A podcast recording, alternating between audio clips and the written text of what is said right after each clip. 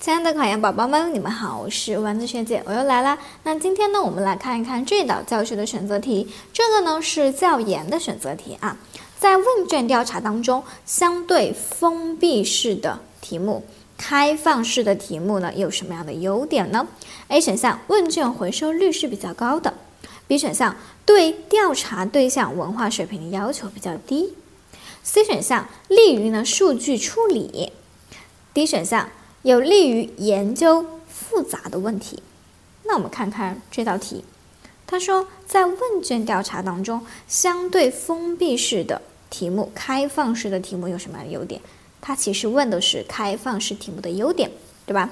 那我们看看 A 选项，问卷回收率较高，其实并不是这样的啊。封闭式的问题就是选这些 A、B、C、D，对吧？那开放式的问题，比如说你对这个这个事件有什么样的看法？